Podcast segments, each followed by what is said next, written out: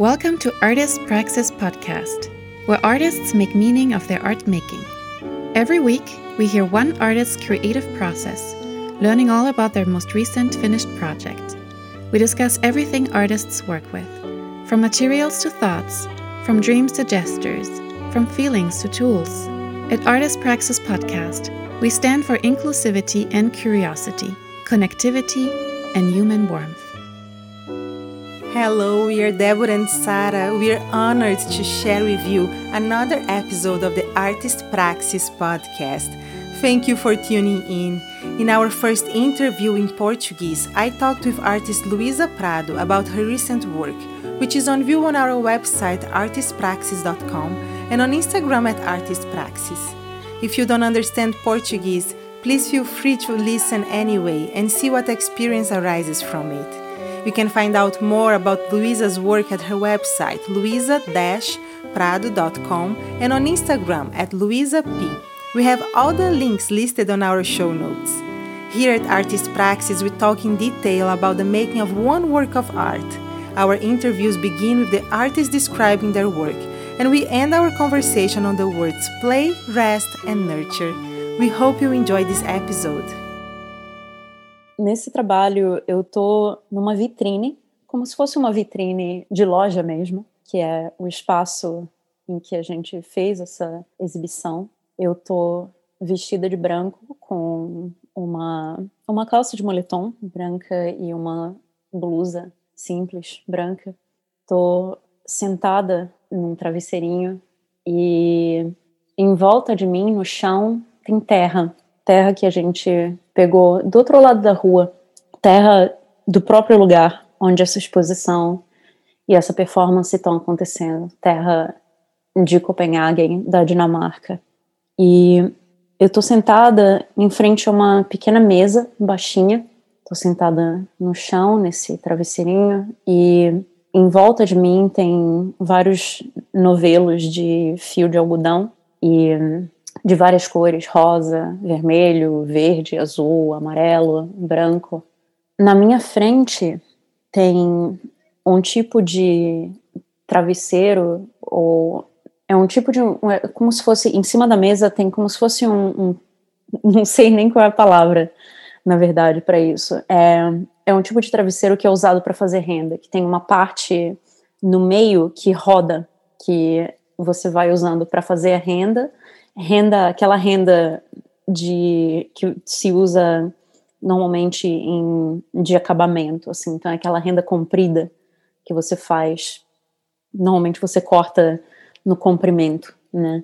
E eu tô fazendo essa renda na performance e me dividindo entre fazer essa renda especificamente, que é uma renda europeia, e na performance eu tô tentando reproduzir O, o tipo de renda que se faz na Dinamarca com essa técnica, e ao mesmo tempo eu também tenho uma rede de filé que eu preparei anteriormente, e eu também estou fazendo renda filé, e eu alterno entre fazer essa renda europeia e fazer a renda filé, e especificamente renda filé de Alagoas, que é de onde, de onde parte da minha família vem, no Brasil. E eu passo entre uma renda e outra renda, e uma renda e outra renda, e às vezes eu me enrolo, eu tô tentando aprender ao passo que eu faço isso, sem alguns pontos, mas tô tentando fazer sentido desse processo de me dividir entre uma renda de um lugar e outra renda de outro lugar, ao passo que essa performance durou uma hora, especificamente, e é uma performance que para mim foi o começo de um processo um pouco mais longo, de um processo que, que vai se desenvolver ao longo dos próximos meses. E essa é a parte, digamos, é, visual, né, do, do trabalho. É isso que acontece, ou que aconteceu durante essa performance. Mas a, a ideia, a gente pode falar um pouquinho mais sobre a ideia atrás disso. É, eu... Queria começar com os detalhes que você trouxe, né, dessa performance. Então, que você está vestida de branco, sentada no chão, que você pegou terra do outro lado da rua, né, você está usando esses fios de algodão de várias cores, Eu queria começar com esses elementos, né?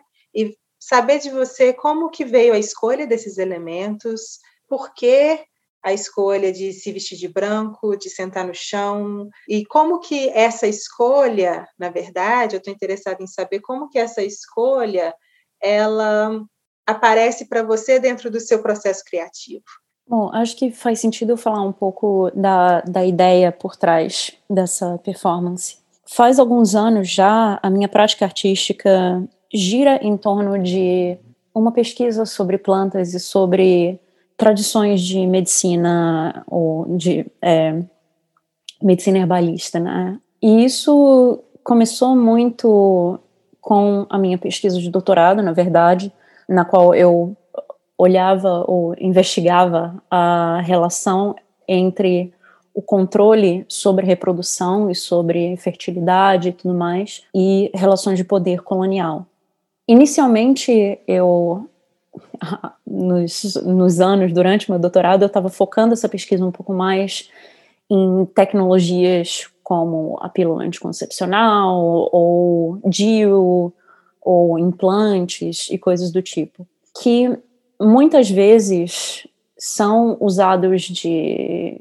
ou muito frequentemente, embora, se, embora sejam, claro, tecnologias super importantes, são muito usados de maneira coercitiva e de maneira violenta, mesmo o desenvolvimento da pílula anticoncepcional, seja de maneira super violenta, com a exploração de pessoas é, em Porto Rico e tudo mais.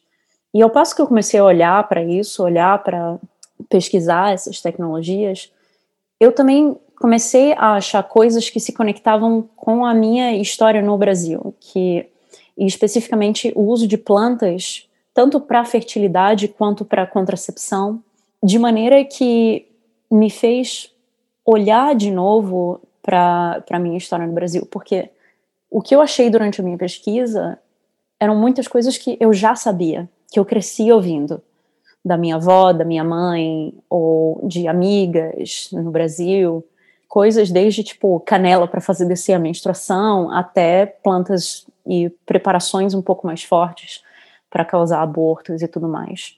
E, e isso, o que me interessou nisso foi começar a pensar na propagação de conhecimento e, e entender conhecimento sobre medicina com plantas, né? Essas práticas herbalistas que são, enfim, parte do que eu acho que no Brasil se chama muito de medicina popular, né? E olhar para isso como uma prática também de, de descolonização, né? Assim, são... E entender isso de novo. Para mim foi muito um processo de entender isso de, isso de novo. E entender mesmo como o fato de que minha avó, por exemplo, ou minha bisavó, preparavam certas, é, certas coisas para a gente. A gente usava esse tipo de, de remédio, mas esse foi um conhecimento que não foi passado para as gerações mais novas da minha família. E o fato de que esse conhecimento se perdeu, mesmo dentro do meu núcleo familiar, para mim diz muita coisa, né? O que a gente sabe e o que a gente não sabe, frequentemente é sempre por um motivo, né? Tem sempre motivos que, ou relações de poder que se, se constroem em volta do que é sabido e do que não é sabido, né? Então, eu isso me interessa muito, e me interessou muito olhar para essa história e entender a perda de certos conhecimentos também como parte de um processo histórico, que é maior do que só um núcleo familiar, né, que tem a ver com a industrialização do Brasil, com a presença de, indústria, de, de indústrias farmacêuticas no Brasil e tudo mais. E ao longo dos últimos anos, na minha prática artística, eu tenho é, olhado para diversas plantas em trabalhos diferentes, plantas relacionadas à fertilidade e, e ideias de contracepção, de, é, de população, a ideia de população e de quem tem direito de ter filhos ou não e tudo mais. Para esse projeto especificamente, eu quis olhar para uma planta que já me fascina há muito tempo, que é uma planta que o nome é, em português, em português, na verdade, é... Para ser sincero, eu nem sei o nome dela em português, porque não é uma planta que existe no Brasil. Não é uma planta que é endêmica em áreas tropicais como ela é em áreas tipo, muito quentes, muito tropicais, como a gente tem no Brasil, da mesma maneira que ela é em áreas, é, às vezes até quentes, mas um pouquinho mais temperadas, sabe? Um clima um pouco mais temperado. Mas é um tipo de cenoura selvagem, que meio que cresce em qualquer canto, assim. E o que me interessa nessa planta é que eu, eu muitas das plantas que eu estudo, principalmente as plantas usadas para aborto, por exemplo, são plantas que são tóxicas e que precisa de muito conhecimento para você usar aquilo de maneira segura. Essa planta, o que é diferente nela é que ela é um anticoncepcional que é muito mais fácil de usar do que, e, e não é tóxico também, da maneira que plantas, que outras plantas podem ser, né? Ou não precisa ter tantas reservas em relação a essa planta. O nome dessa planta em inglês é Queen Anne's Lace. E eu acho que é importante eu falar o nome da planta, porque o nome da planta em inglês, né, que chama Renda da Rainha Ana, é, porque a ideia dessa performance se relaciona muito com o nome e com a, a história por trás desse nome, dessa planta. Queen Anne's Lace, essa planta, como eu falei, é um tipo de cenoura selvagem. Aqui em Berlim, onde eu moro, no verão, ela cresce a dar com pau em tudo quanto é canto. Você vê, assim, qualquer canto tá cheio dela. No fim de julho, começo de agosto, que ela começa a, a dar flor, então fica mais fácil de, de perceber onde ela, onde ela cresce. Mas, gente, qualquer canteiro, qualquer, tipo, terreno, qualquer canto ela tá crescendo. Porque é uma planta muito flexível. O que me fascinou sobre esta planta é a presença dela em tantos lugares diferentes. Ela cresce na China, ela cresce em partes é, um pouquinho mais ao norte do sul asiático, ela cresce na Europa. É, eu vi essa planta tipo, crescendo aleatória em campos no meio do nada, na Itália, Na, na Alemanha, aqui onde eu moro, uh, na Dinamarca também, onde eu fiz essa performance.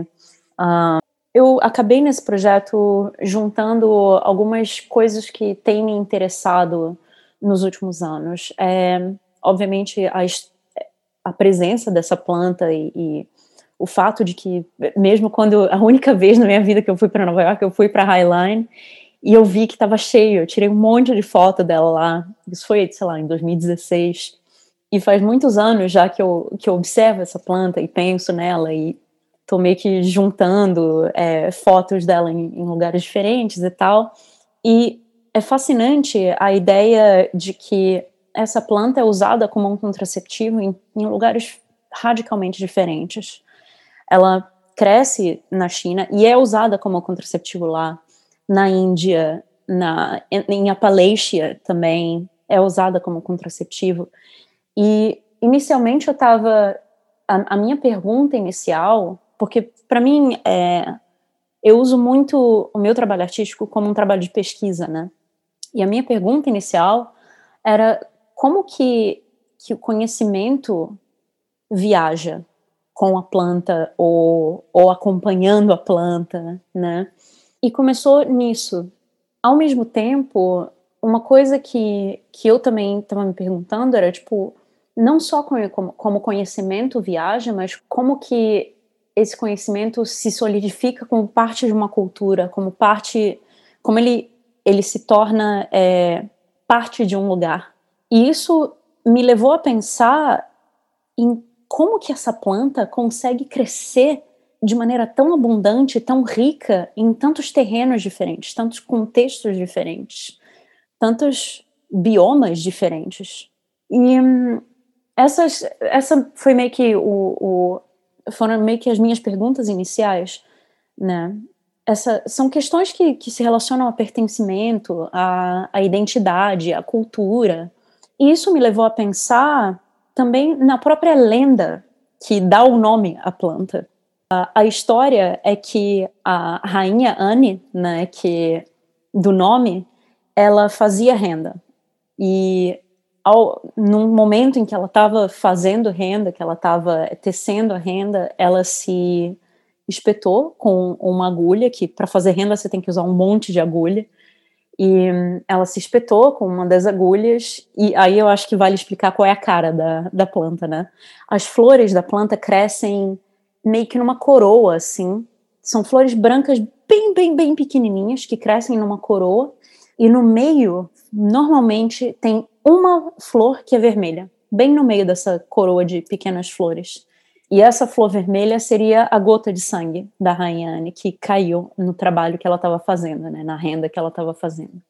E o que me interessou nessa história é, primeiro, quem é essa rainha Anne? Não se tem certeza. Pode ser tanto a Ana da Dinamarca, que é, obviamente se relaciona no lugar que, onde eu estava fazendo essa performance, né? Ou pode também ser, não se tem certeza, a, bis, a bisneta dela, que é a Anne of Scots, a Ana da, da Grã-Bretanha, irmã da Mary of Scots, né? Da lendária Mary of Scots. Então, não se tem certeza de, de qual Ana se, se fala nisso, mas o que me interessou nessa história é essa ideia, primeiro, de como a figura de uma rainha acaba sendo uma representação para essas monarquias europeias, uma representação de uma identidade nacional, e como isso se relaciona com esse sangue, essa gota de sangue que cai no trabalho, cai na flor, vira parte daquele, daquele organismo, segundo essa lenda, e como isso se relaciona com essa planta que é tão nômade, tão itinerante, e cresce em tantos lugares, lugares fora mesmo da, dessas, dos confins da Europa, né, e tudo. E aí entra uma questão que, obviamente, por ser imigrante aqui na Europa, é uma questão que é muito próxima para mim, que é quem tem direito a crescer e florescer dentro dos confins da, da ideia de nação, né? E isso me levou a olhar para dois princípios legais que normalmente governam a ideia de nacionalidade. Um chama ius sanguinis, que é... é um princípio legal que, segundo o qual, para você ser considerado é, cidadão de uma nação que segue esse princípio legal de cidadania, um, um, um dos progenitores tem que ser cidadão daquele país. E isso significa, por exemplo, que, como acontece aqui na Alemanha muito, como aconteceu na Alemanha muito, é, por exemplo... A Alemanha trouxe uma série, trouxe um monte de trabalhadores da Turquia é, nos anos setenta, mais ou menos, para reconstruírem o país no pós-guerra, né? Dos anos sessenta, setenta, para reconstruírem o país. E essas pessoas vieram para cá. A ideia da Alemanha é, eles vêm aqui, reconstroem o nosso país, depois voltam para o país deles. Obviamente, isso não aconteceu. As pessoas botaram raízes aqui e construíram comunidades, famílias. Só que os filhos dessa geração, que frequentemente tinham ambos os pais, as pessoas que tinham ambos os pais turcos, não eram considerados cidadãos alemães, porque a Alemanha seguia esse princípio legal. Até o começo dos anos dois mil, a Alemanha seguia esse princípio legal. Então, se você tinha dois pais estrangeiros, não adiantava você ter nascido e passado a sua vida inteira na Alemanha. Você não ia ser considerado alemão. Isso só mudou recentemente. E é um, é um princípio muito cruel, né? Que, que nega o pertencimento é, das pessoas, que nega a, a identidade das pessoas, e diz para as pessoas que elas não pertencem àquele lugar, a menos que se tenha essa relação de sangue. E o que é? O, o, o que seria o sangue alemão, né? Aqui a gente entra numa questão super complicada pela história do país. É, e assim, muitos países deixaram de seguir esse princípio legal de lei do sangue, né, que se chama. A Dinamarca não. A Dinamarca ainda segue a lei do sangue. É, o outro princípio legal que se tem é o ius solis, que é a lei do solo, que, se não me engano, os Estados Unidos seguem, né? Então, se você nasce nos Estados Unidos, se você nasce num país que segue a lei do solo, que tem esse princípio legal que governa a, a noção de cidadania, então você é cidadão daquele país. E para mim, quando eu, eu fui para a Dinamarca e eu comecei a me preparar para essa residência que eu fiz lá e pesquisar isso, isso para mim foi, foi muito interessante de, de pensar sobre a ideia de, de pertencimento, a ideia de identidade, um país que ainda tem uma monarquia, a Dinamarca é uma monarquia ainda, como muitos países, como, na verdade, quase todos os países escandinavos, né? Que são vistos de maneira muito, como lugares muito progressistas e tudo, mas que tem uma, tem, é, eu diria, um, um lado muito, muito violento ainda. E, enfim, a Dinamarca, nos últimos anos, tem tido posições assustadoras em relação à migração, desde políticos sugerindo que se criassem guetos para imigrantes, para pessoas que, especificamente para pessoas que chegam procurando asilo e refúgio no país, que, enfim, também sabemos toda a história, né, da ideia do, do gueto para é, grupos e etnias considerados outros, grupos, nacionalidades, etnias considerados outros, né, sabemos muito bem a história disso. Então, para mim, assim, pensar na, na presença dessa planta, especificamente no contexto da Dinamarca, no contexto da, da, dessa, dessas violências que continuam na Dinamarca e na Europa em geral, contra imigrantes e especialmente contra pessoas que chegam é, em situações mais fragilizadas, né, em situações de pedir asilo, de pedir refúgio, uh, fugindo de conflitos, fugindo conflitos que frequentemente são causados pela Europa mesmo, né, conflitos, instabilidade É, política, econômica e tudo. Pensar nisso nesse contexto me levantou muitas questões, sabe? Então, a, a minha ideia inicial, a ideia que meio que surgiu a partir dessas reflexões foi, eu quero tentar, no meu, na minha posição, inclusive eu estou agora na, no processo, a gente, a gente conversou um pouquinho sobre isso antes, né? Mas eu quero mencionar, eu estou atualmente no processo de renovar o meu visto. Mais uma vez, embora eu more na Alemanha há muito tempo, ainda tenho que ir num lugar para pedir, para justificar a minha presença dentro da Europa e pedir, pelo amor de Deus, para me deixarem ficar aqui. Eu faço isso há mais de dez anos aqui. E só agora, pela primeira vez, eu vou tentar, finalmente, pedir residência permanente. Mas o fato de que uma pessoa aleatória tem esse nível de poder sobre o seu destino e sobre a sua vida, e assim, eu estando numa posição privilegiada também, né, sendo uma pessoa que imigrou sim, sendo imigrante sim, mas uma imigrante que veio numa condição completamente, é, eu, eu escolhi estar aqui, né, é, tem, enfim, todas as complicações é, pessoais de, de voltar para o Brasil, especialmente por conta do, do tipo de trabalho que eu faço, mas, é, em última análise, eu sou uma pessoa que está aqui com uma série de privilégios e, mesmo assim, mesmo com essa série de privilégios, é um processo extremamente estressante, é um processo que é extremamente humilhante, né? Você ter que justificar, se justificar o tempo todo. E, enfim, a quantidade de vezes que, que me perguntaram, que, sei lá, me perguntam de onde eu sou, eu falo, eu sou do Brasil. A pergunta seguinte é, ah, e quando é que você volta? Quantidade de vezes que eu escutei isso, nem, não dá nem para contar. Seria rica se tivesse um, um centavo por cada vez que me perguntaram isso. Enfim, é, olhar para isso, olhar para essas questões a partir dessa planta, né? A planta que é, o, é meio que o gatilho para todas essas reflexões, também me fez olhar de volta para o lugar de onde eu venho também. E aí que entra a, a renda filé, a renda de Alagoas.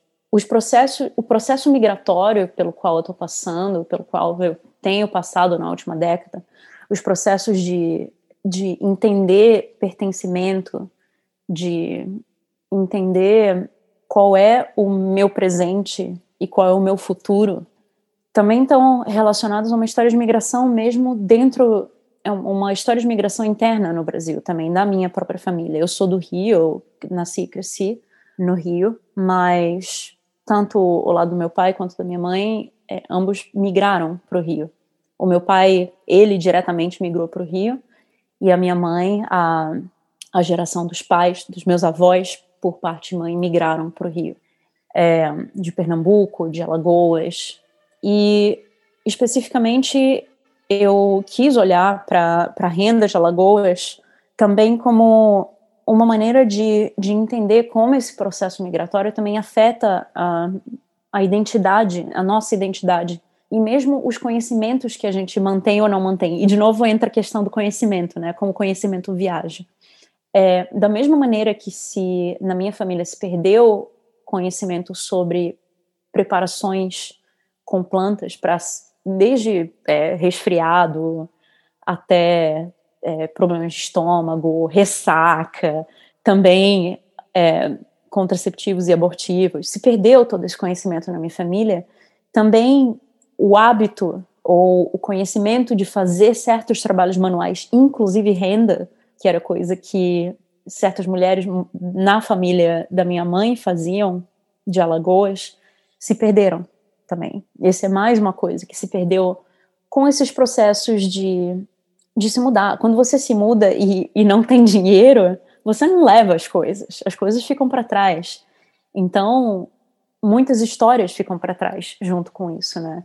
Especialmente quando as pessoas, como no caso da minha família, não sabiam escrever, é, não tinham documentos, não tinham nada. Então, você se muda e recomeça. Então, para mim, esse trabalho e o fazer da renda naquele momento, naquele lugar, estando na Dinamarca, estando sentada em solo, em terra, que, que a gente pegou daquele lugar, e me dividindo entre essa renda europeia e tentando aprender a fazer essa renda europeia, ao mesmo tempo fazendo de maneira muito mais confortável a renda filé, para mim isso foi um, uma maneira de, mesmo de processar emocionalmente, eu acho, o peso e todos esses aspectos mesmo da, da mobilidade, da migração e dos fragmentos que a gente deixa ao longo do caminho e tenta voltar e, e juntar de novo e, e criar de alguma maneira uma tapeçaria nova da nossa vida. E também de, eu estou pensando aqui, é, porque a gente tem o privilégio no podcast de escutar você falando da sua experiência fazendo essa obra, mas essa também é uma obra que é uma performance, né? Então, enquanto você está fazendo tudo isso e você está... É, eu estou enxergando isso muito também, você está sustentando todas essas contradições ao mesmo tempo, né? Porque são várias contradições que, que o imigrante tem que sustentar, de, ao mesmo tempo, tentar manter e tentar resgatar a sua história e é, aprender a como fazer parte desse novo mundo, desse novo lugar onde você agora habita, né? E... E também nesse contexto, no contexto da arte, de é, saber como é, criar um, e como fazer parte de um contexto que é esse contexto da galeria, da residência artística, né, em que outras pessoas que, de repente, é, têm é, experiências é, similares podem vir ver você fazendo isso, mas também pessoas que, de repente, são ali do lugar e que nunca... É, imaginaram, né, encontrar o, o imigrante é, nesse, nessa situação, digamos assim, é, de estar ali presente na galeria e sendo a artista que está trazendo as questões, né? Então, eu acho que, é, ao mesmo tempo que é, eu estou trazendo tudo isso para é, colocar aqui é, no, na nossa conversa a questão da performance e a questão da sua escolha é, por fazer essa performance, porque existem, na sua fala, existem vários materiais, é, desde é, materiais como a renda, né, que, que já trazem em si uma história é, cultural e que já trazem em si... É, muitas referências até sobre a nação, sobre os valores culturais de uma nação, questões até que a gente pode levar é, para palavras como folclore, como cultura popular, né? Que, em geral, são relacionadas hoje em dia com construções é, do pensamento de nação, né? Então, você teria já assim, vários é, materiais Inclusive, a flor em si, que é a flor que começa esse seu pensamento, né? A planta que começa é, esse seu pensamento, que, que é um material claro e óbvio, digamos assim. Então, você teria várias coisas já para trazer, para fazer, é, para criar uma obra. E, e você escolhe fazer a performance, né? Então, existe algo nessa, nesse processo criativo que a performance se torna necessária, eu diria. Você pode... Será que você pode elaborar um pouco mais para mim essa questão da performance, essa questão é, dessa escolha da performance nessa, nessa situação da galeria? Eu acho que a, a performance também é, foi uma maneira de escolher fazer isso, mostrar isso nesse momento como uma performance, é, principalmente considerando que isso é um trabalho que eu vou continuar desenvolvendo ao longo dos próximos meses, né?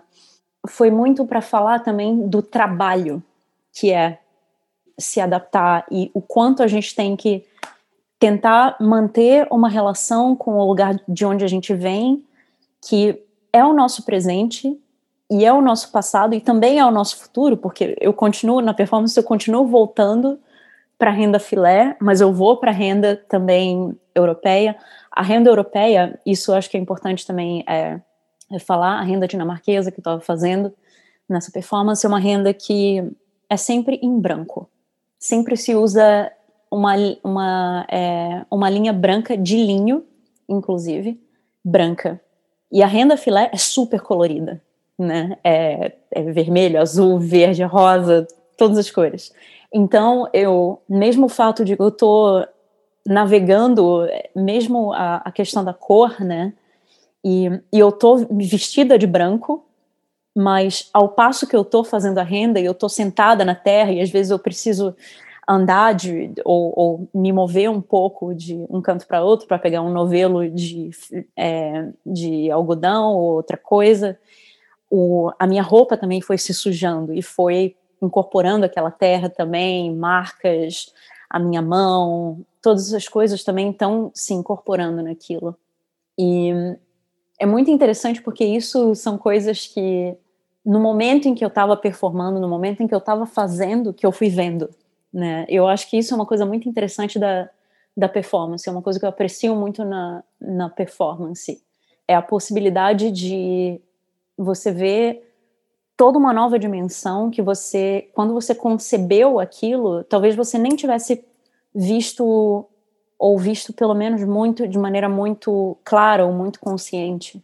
No momento em que você está de fato fazendo aquilo, performando aquilo, e, e tendo mesmo o trabalho de fazer, renda dá muito trabalho para fazer, né? É muito laborioso mesmo você fazer renda. E em uma hora eu consegui fazer só um pouquinho, não é tanto que eu consegui fazer. É um processo, renda demora horas e horas e horas e horas para você fazer, tipo, um pedacinho, assim. Então, é, tudo isso são coisas que, que surgiram também ao longo do processo.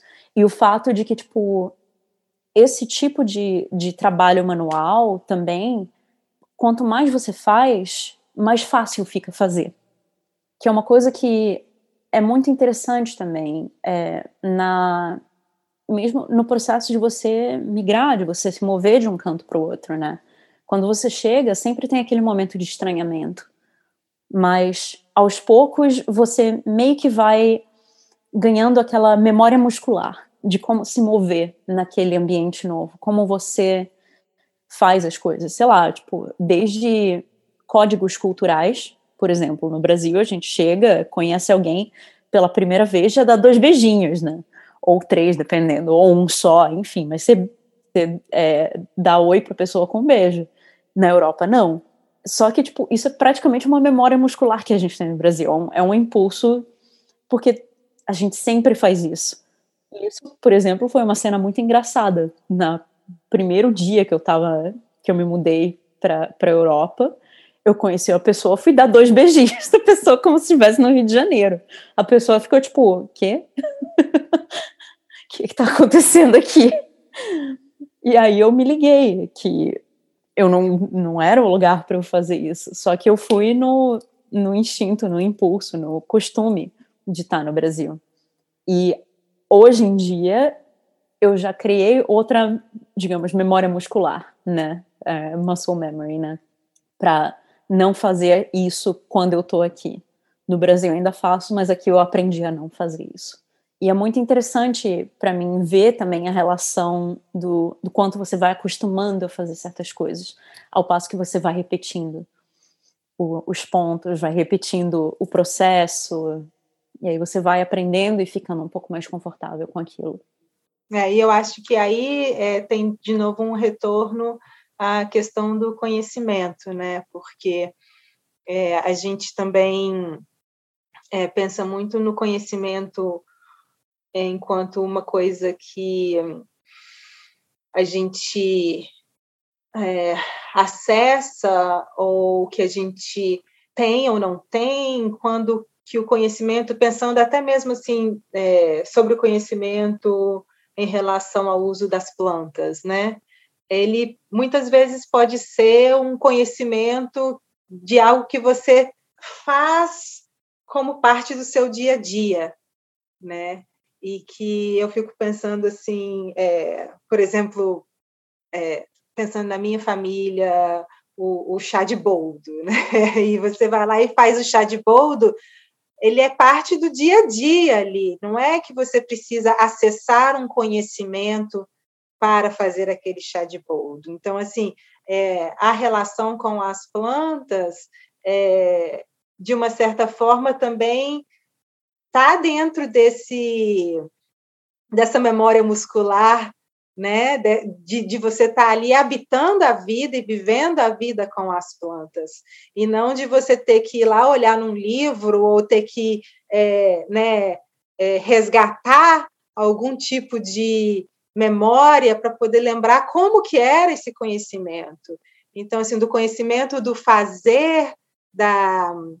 É, da renda, eu acho que tem disso também, né? Desse conhecimento que ele é um conhecimento ativo, né? Um conhecimento que está ali é, sendo desenvolvido enquanto você está fazendo, que eu acho que, para mim, enquanto eu estou falando isso, traz é, esse entendimento da performance, e talvez por isso também a performance seja tão especial nesse momento, que é um momento em que o projeto está começando, né?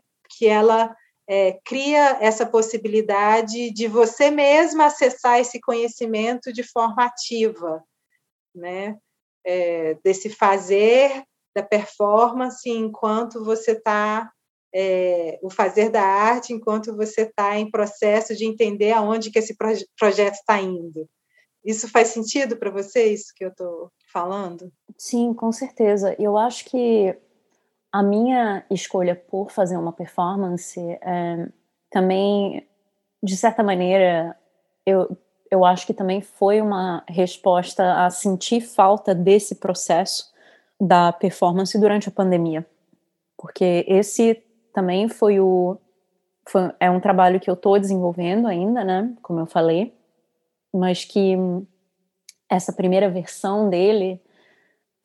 eu desenvolvi durante essa residência que eu fiz é, recentemente em Copenhague, e que foi a primeira residência que eu fiz desde que as coisas começaram a abrir um pouco é, é, depois do fim do lockdown aqui na, na Alemanha. E, e eu acho que eu, eu estava sentindo também muita falta das possibilidades e do conhecimento que se gera a partir do do fazer físico, do trabalho artístico.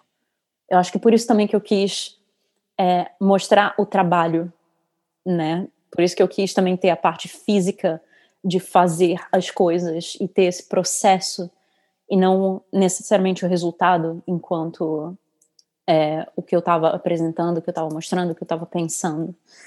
Eu acho que eu estava sentindo muita falta de estar tá fisicamente presente no, no espaço também.